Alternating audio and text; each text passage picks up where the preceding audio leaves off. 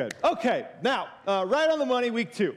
If you had asked me, if you were to come up to me and ask me, uh, hey, John, you've been in ministry now for almost twenty years, right? You talk to a lot of people about our faith. If you asked me, what is the single most misunderstood aspect of the Christian faith today, I would have a lot of options, right? Um, if you asked me what is the most misunderstood aspect of the Christian faith, I could easily point to, I think a lot of people misunderstand the nature of God. I think a lot of people in society think of God as being very exclusionary in nature, and I would argue he is radically inclusive and that they've got the nature of God wrong. Um, let's see, I could point to um, the Holy Spirit and the role and function of the Holy Spirit. I think that's misunderstood. I think, you know, we could talk about the, the way that, or the job or the role that the Holy Spirit played in creation, the function of the Holy Spirit pre-Jesus, and then the role and application and function of the Holy Spirit in our lives today post-Jesus. Um, so that would be easy. I think um, other aspects of our faith that are misunderstood, I could clearly go to Revelation, right? Just the whole book of the Bible and uh, talk about the whole end times thing and how that's going to go down and what God reveals to us about it in the book of Revelation. I think that's misunderstood. But if there was one thing that, like, on a really practical level, if you said, hey, man, after talking to so many people about the Christian faith, what do you think is one of the most misunderstood aspects of the Christian faith, like in a day-to-day practical standpoint? I would answer this: financial giving, for sure. I think that this is one of the, the most misunderstood aspects of the Christian faith, bar none. I think that so many people, even Christians who have been going to church for a long, long time, understand Christian giving through the filter of the word should. And they think, I should give. They think, I should be generous. They think, I should be willing to share with others. And that others component is the other part of the lens that they see Christian giving through. They think, I should be generous for the well-being of others. I should share because there are other people who have less. I should be generous. I should live a life of generosity because even though it's bad for me, it is good for other people.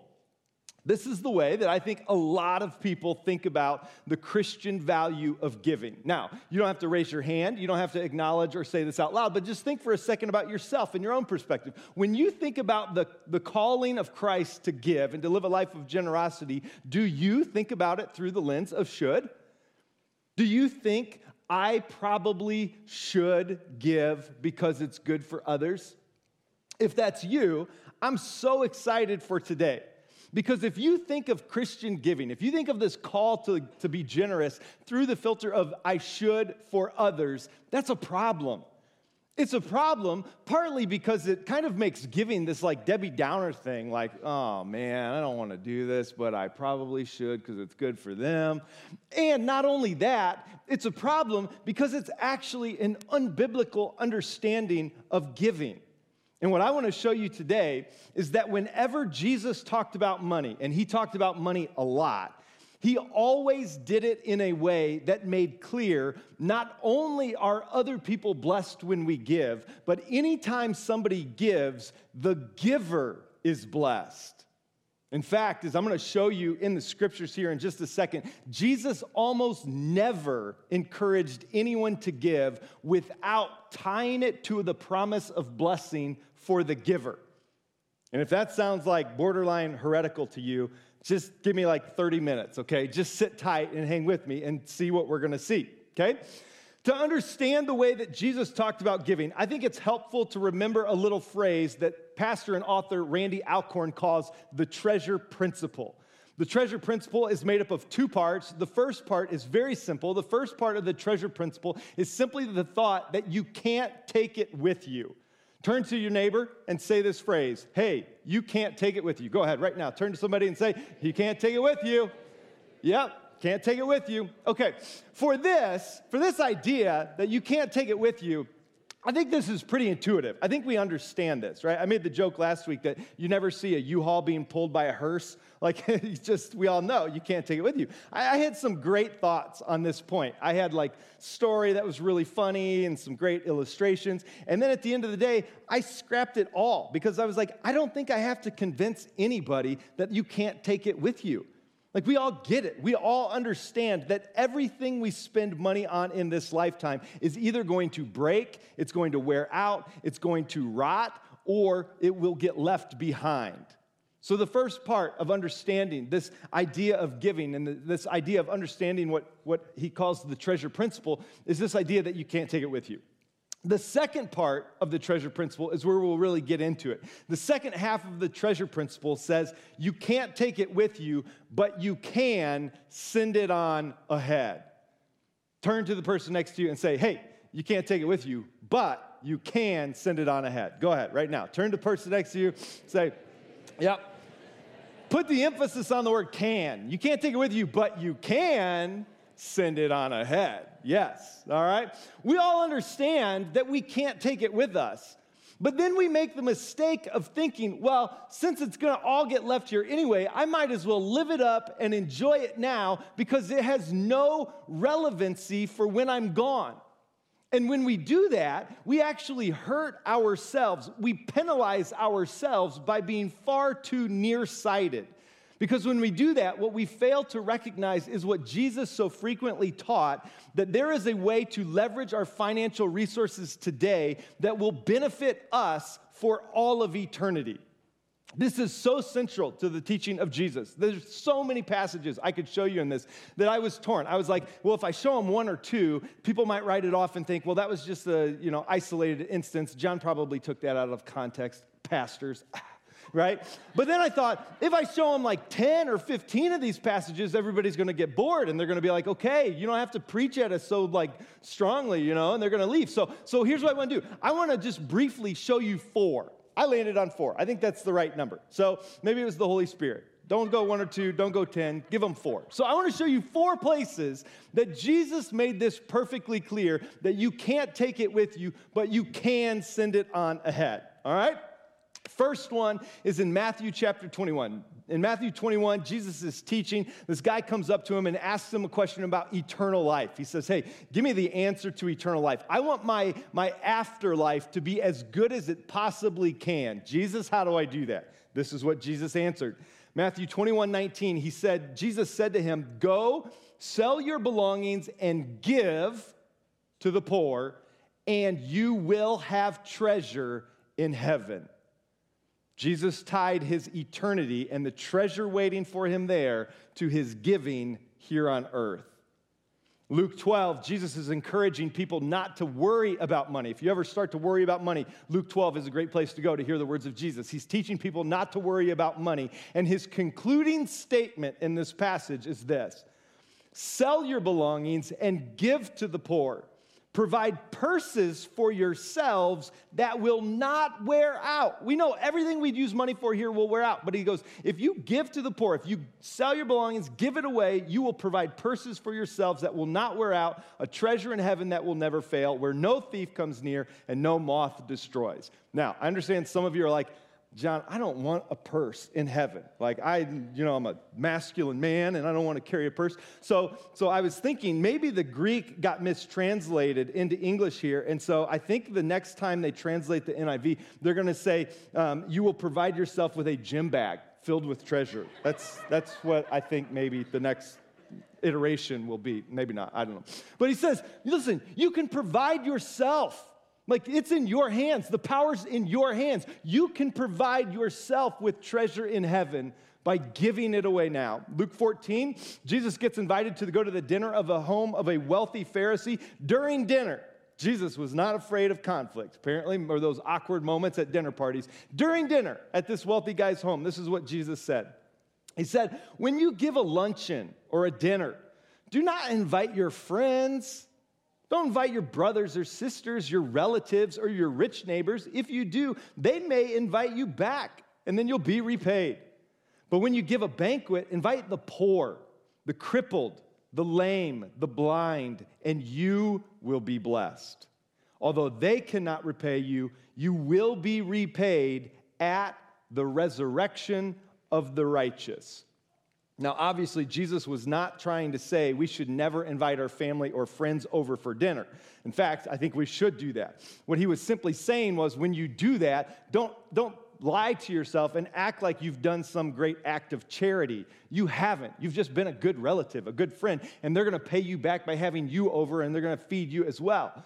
They said, but when you do this, when you give to people who cannot repay you, you will still be rewarded for that. But when you give to people who cannot repay you in this lifetime, that's when God steps in and he rewards you for it in eternity. One more passage, uh, maybe the most famous one. This is Matthew six. This is during the Sermon on the Mount. Jesus says it so clearly. He says simply and directly, do not store up for yourselves treasures on earth, where moth and rust destroy, where thieves break in and steal, but store up for yourselves treasures in heaven, where moths and rust do not destroy, and where thieves do not break in and steal. Now, so many people are familiar with this passage in the Sermon on the Mount. So many people that I talk to are like, yeah, hey, I know that. I'm not supposed to store up treasures for myself. And then they leave it there. And when they do that, that leaves them with this like depressed spirit of like, wah, wah, wah, guess I can't have nice things, right? Don't store up treasures on earth. But just thinking about the first part, do not store up treasures on earth, that's, that's an incomplete thought. Like that's, that's actually not what Jesus said. That's part of what Jesus said, but if you eliminate the second half of what Jesus said, you have an inaccurate statement. Notice what Jesus did not say in Matthew six. He did not say treasure is bad. He did not say, don't think about treasure. He didn't say, don't be motivated by treasure. He didn't say, it's a sinful thing to pursue treasure. He didn't say any of those things. Look at this quote from Pastor Alcorn about this passage. He writes, if you stopped reading, talking about this passage, if you stopped reading too soon, you would have thought Christ was against our storing up treasures for ourselves. No, he's all for it. He, in fact, he commands it. Jesus has a treasure mentality. He wants us to store up treasures. He's just telling us to stop storing them in the wrong place and to start storing them in the right place. That's crazy, right? You're like, wow. I've never caught this before. But Jesus is teaching that we should give generously so that we can be rewarded in heaven was so clear. It was so perfectly understood by those first century followers that this became the mantra even of the later New Testament writers. When the Apostle Paul was writing to Timothy and he said, hey, Timothy, I've got some instructions for you as you lead that church. This is what I want you to tell rich people. Look at what he says. He points right back to everything Jesus had taught. First, First Timothy six, he said, command them to do good, to be rich in good deeds, and here it is, and be generous and willing to share. That means give it away, financial money, give it away. Be generous and willing to share. And in this way, they will lay up treasure for themselves as a firm foundation for the coming age. After spending his ministry studying Jesus' teaching on giving, the late, great A W Tozer said this. He said, as basic a thing as money is, it can be transformed into everlasting treasure. Any temporal possession can be turned into everlasting wealth. Whatever is given to Christ is immediately touched with immortality. And not only did Jesus teach that we would be blessed in heaven, he actually also taught that there is a blessing here and now in this lifetime. So you don't even have to worry, like, well, I won't see any benefit on this side of eternity, but later on, maybe there will be. No, listen, Jesus multiple times pointed to the blessing now. In Acts twenty, we read, remember the words the Lord Jesus himself said, quote, we've heard this before, it is more blessed to give than to receive. Anytime someone gives something, anytime someone shows generosity, the receiver is blessed. And according to Jesus, the giver gets blessed. But according to Jesus, the one who gets blessed the most is the one who does the giving. How different is that than what we think of? We think, okay, even if there is a little bit of benefit for me as the giver, the one who gets the best end of this deal is obviously the receiver, right? It's the one that I'm giving it to. Like, it's good to give, but it's better to receive. That's how we live. That's how we think about Christian giving. Jesus said, no, you've got it backwards. It's good to receive, but it's even better to be the one who gives. Again, not an isolated teaching from Jesus. In Luke, Luke chapter six, Jesus says this. He says, give, and it will be given to you. A good measure, pressed down, shaken together, and running over will be poured into your lap. For with the measure you use, it will be measured to you. Give, and Jesus promised God will give generously to you. This was a promise that Jesus repeated over and over and over again. And as we say so frequently around here, if somebody could promise their own death and resurrection and then pull it off, it's generally a safe bet to trust their other promises as well. And this was a promise. So I want to encourage you to, to try this, to just see if what Jesus promised is true. Is there some benefit to giving? Like, this is one of the hardest things to do. This is one of the hardest aspects of our faith to live out, because everything in us and everything around us is, is screaming at us. Hold on to it. Make sure you have enough. Save for a rainy day. What if this? What if that? What if what happens? What if down the road? You've got to enjoy it now. You've got to hold on to it. Everything teaches us not to give. But then you've got Jesus standing there going, come on, try it. Try me. See what happens. See if I won't bless you. See if there won't be a reward for this. And if any of this feels like, man, wait a second, like all of this, you know, you're moving kind of fast, John, like, isn't this self-centered? Like, all of this feels a little self-centered. And isn't that a bad thing? The answer is no. It is never a bad thing to, to, to look forward to the blessings of God by living the way that he has called us to live. And what Jesus was teaching, which is so counter to how we tend to think, is that Jesus' teaching showed us that there is a way to handle money that is good for other people. There is a way to handle and deal with money that is good for us. And those two things, despite what we tend to think, are not mutually exclusive. Now, there are times when we can handle money in a way that is good for me and not good for anybody else. But Jesus' point was that when you give money away, it is good for some other people, and it is also good for you. And this is actually true, not just when it comes to our giving. This is true in every arena of life that God calls us to live counterculturally, but there is a benefit to doing so.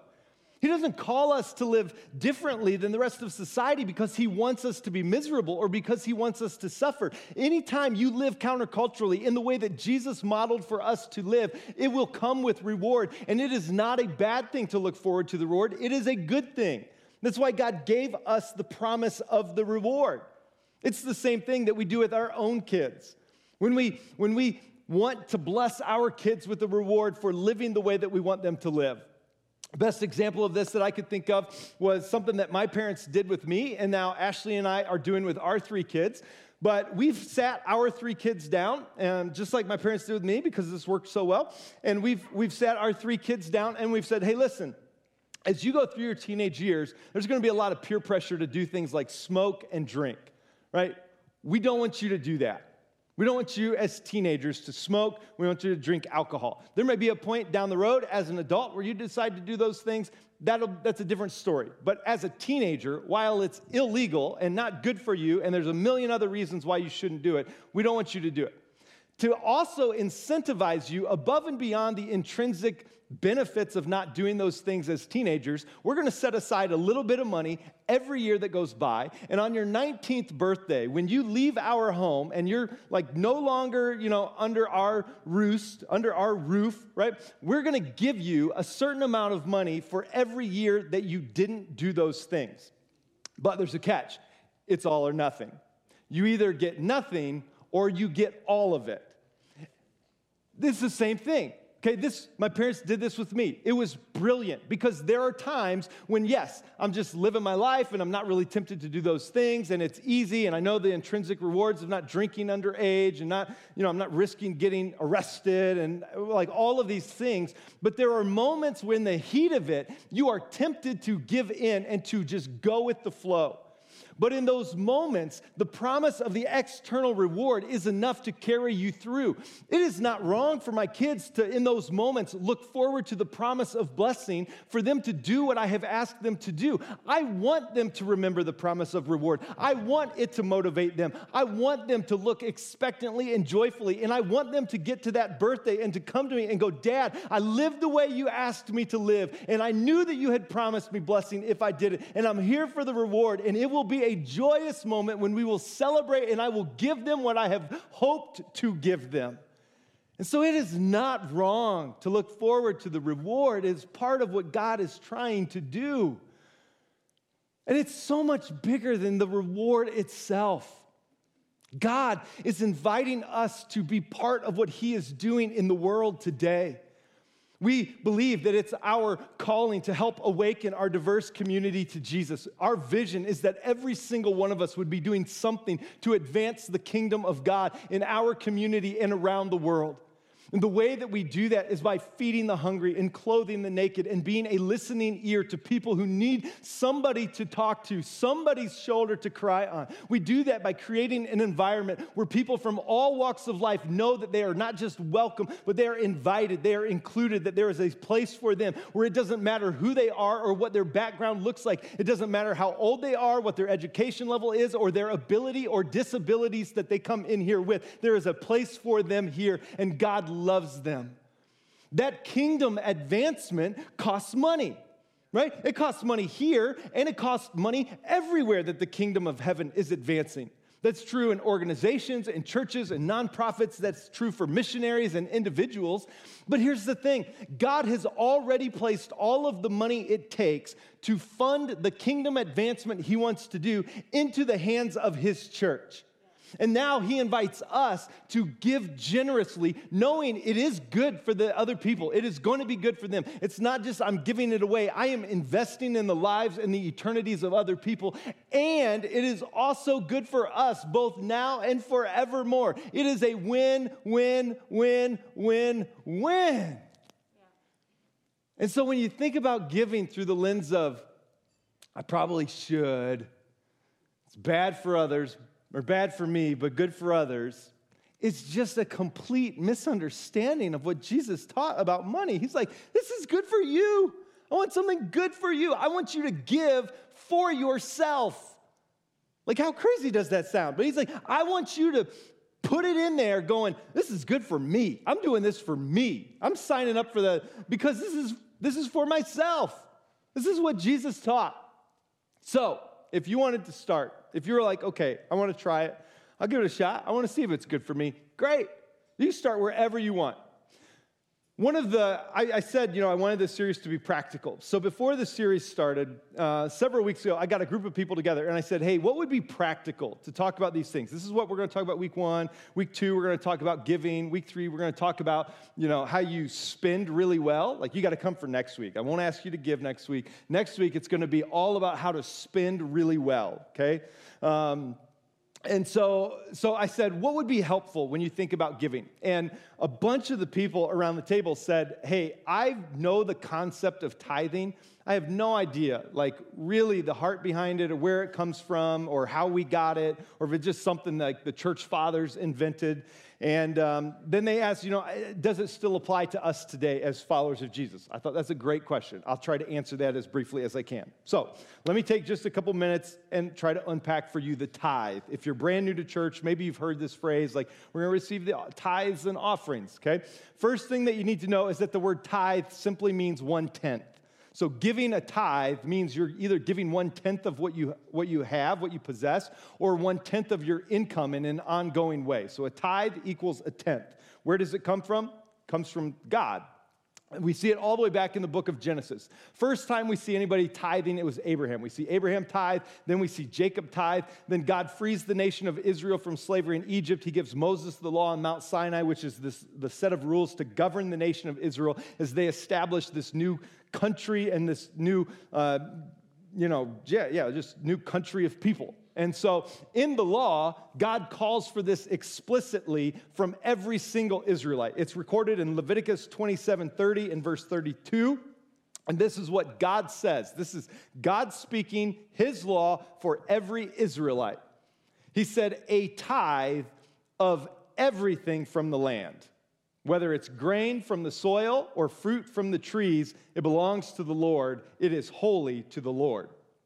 And every tithe of the herd and the flock. So every tenth animal that passes under the shepherd's rod will be holy to the Lord. This is the first time where we see God clearly calling for a tithe of everything, whether it's animals, whether it's, whether it's crops, whether it's grown, whether it's fruit, one-tenth of it needed to be given to God. Throughout the Old Testament, we see the call for the Israelites to give one-tenth to him over and over and over again.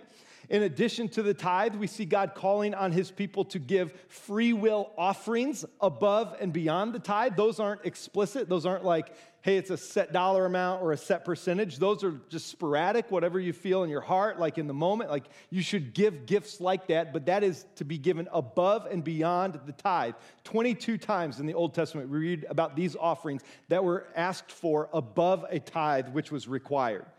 We see promises of blessing for the nation of Israel when everybody kept the tithe, and then we see God kind of correcting them whenever they stopped giving tithe. He would reprimand them. Probably the most famous reprimand comes from the last book of the Old Testament, the prophet Malachi. When Malachi says to the nation of Israel, or I'm sorry, God says to the nation of Israel through Malachi, he said, "You'll ask, how are we robbing you, Lord? You're robbing me in tithes and offerings. You're under a curse, your whole nation, because you are robbing me. Bring the whole tithe, all ten percent, into the storehouse, that there may be food in my house. Test me in this, says the Lord Almighty, and see if I will not throw open the floodgates of heaven and pour out so much blessing that there will not be enough room to store it." This call to tithe and the promise of blessing for doing it brings to the Old, brings the Old Testament to a close. We turn the page, and four hundred years have gone by, and we're reading in the Gospel of Matthew, Jesus is on the scene, and the appropriate question we as followers of Jesus should ask is, is the requirement to tithe still applicable to us today as his followers? Well, interestingly, Jesus only mentions tithing one time. He does it in Matthew twenty-three twenty-three when he's criticizing some the religious leaders, and he's going through a whole laundry list of things that they get wrong.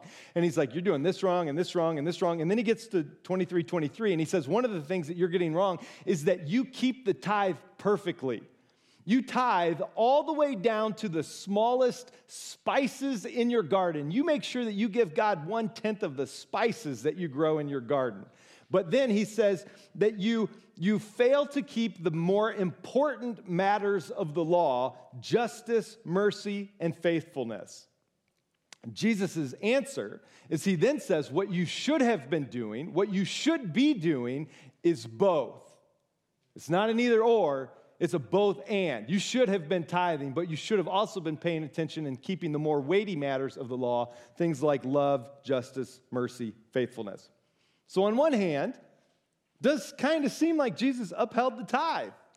He said, he didn't say stop tithing and pay attention to these other more weighty matters. He said, no, it's both and. So on one hand, it does kind of seem like Jesus liked it. On the other hand, Jesus never mentions the tithe again. And Jesus seemed to hate legalism just as much as you and I did or do. So maybe it's not the blanket requirement that it once was. I think we probably should ask ourselves some other questions. And for me, one of the questions, this is just my story, my personal thoughts, I'll tell you, one of the questions that I have wrestled with is God expected ten percent from the nation of Israel pre-Jesus. Do I, do I think on my own, do I think that, that God, having now sent his son Jesus to die on the cross, to pay the penalty for all sin, for all mankind, to conquer sin and death once and for all, and then giving us the blessing of the Holy Spirit. So he's given us Jesus. Jesus laid down his life. He's given us the Holy Spirit.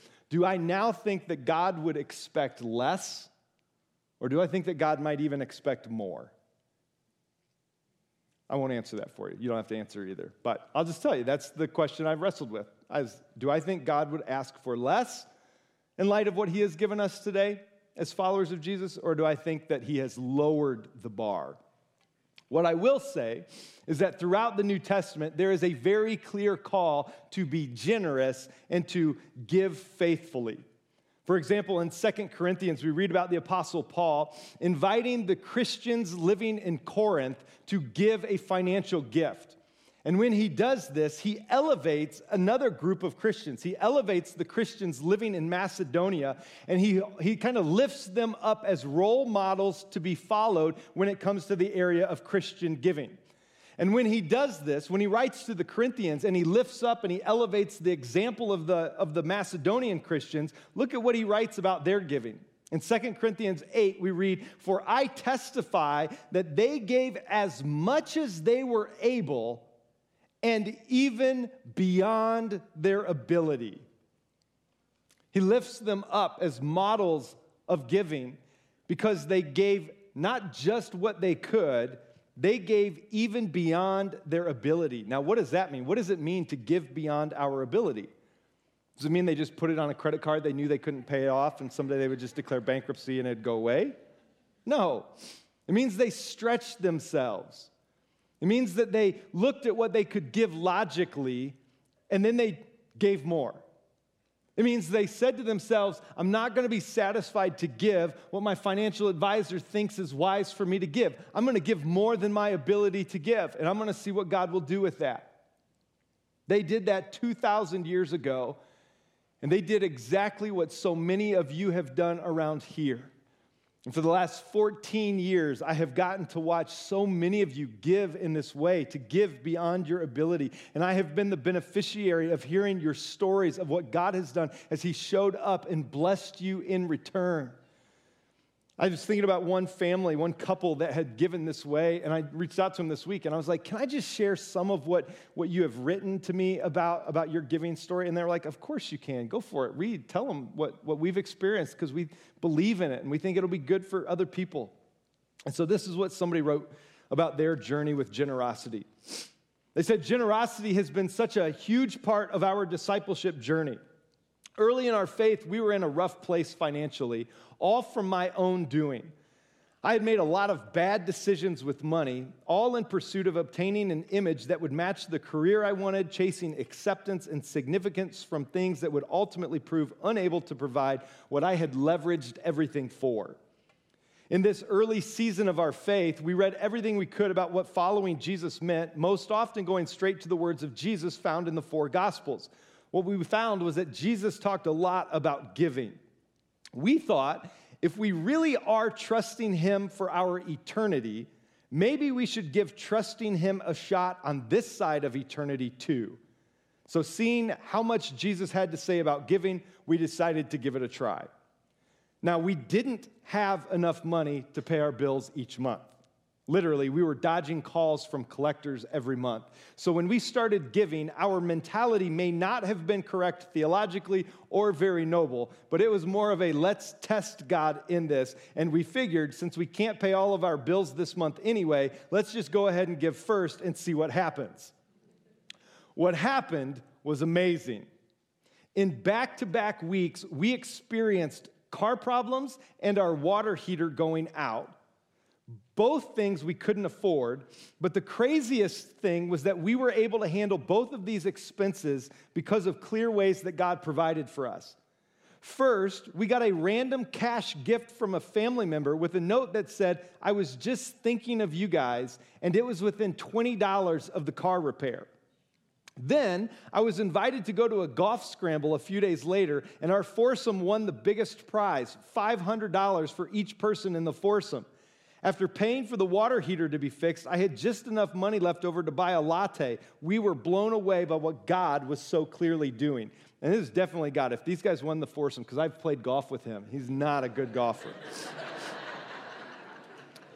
So we decided to keep giving. And each month after that, we kept increasing our giving until we were giving more than ten percent of our income to church. And before we knew it, a couple of years had passed, and in what I can only call kingdom math, we paid off all of our debt during those three years, all the while our income went down each year, and our giving had gone up. Over the past fifteen years, we've continued to learn that our heart's position around money and generosity impacts so clearly the other areas of our life, and we are excited to keep growing in trust and our dependence on God. And what they have called kingdom math is the exact same thing so many of you have experienced around here. Last week, I encouraged you to track your expenses for the next couple of months. Today, I want to encourage you to try giving for the next couple of months. If you started giving this week and you gave all the way up to Easter, that would be eight weeks. That would be two months. How cool would that be to start praying for the next eight weeks? God, I'm going to give faithfully to you between now and Easter. And Lord, between now and Easter, would you do something in my life? Lord, would, would this Easter be different for me? Would it not just be a holiday that I just go through the motions and I come to church and we wear our pastels and we take a picture and we post it on Facebook? But God, would you do something in my life? And what if between now and then you put your money where your mouth is? Because like we talked about a few weeks ago, it is our actions, not our intentions, that lead to change. If you want to see a change in your life, if you want to see a change in your faith, what if you actually put this into motion and not only did you track your expenses, but you also took the step to give, to see what God would do? Because I have no doubt he will work in ways that you You can't even imagine this side of giving. That is Christian giving that is right on the money. Let me pray for you. Heavenly Father, thank you for these promises that you give us in your word. To hear promises straight from Jesus, Lord, we know that we can trust you. We know that these are true. And so, Lord, would you give us faith? Lord, would you give us courage and to live counterculturally, to go against the flow, to not just do what makes logical sense, but to even give beyond our ability to give. Lord, not just because we know it's good for other people, but because we know it is good for us. And Lord, would we see the, the impact of that? Would you give us eyes to see both how you leverage it for eternity in the lives of other people, and would you give us eyes to see how you're working and blessing us here and now? Lord, ultimately, we pray that our giving, along with every other aspect of our life, would simply advance your kingdom in our community, that more people would be awakened to your Son, and that they would get to live life in the kingdom of heaven as well. It's in Jesus' name that we pray, and everybody who agreed said, amen.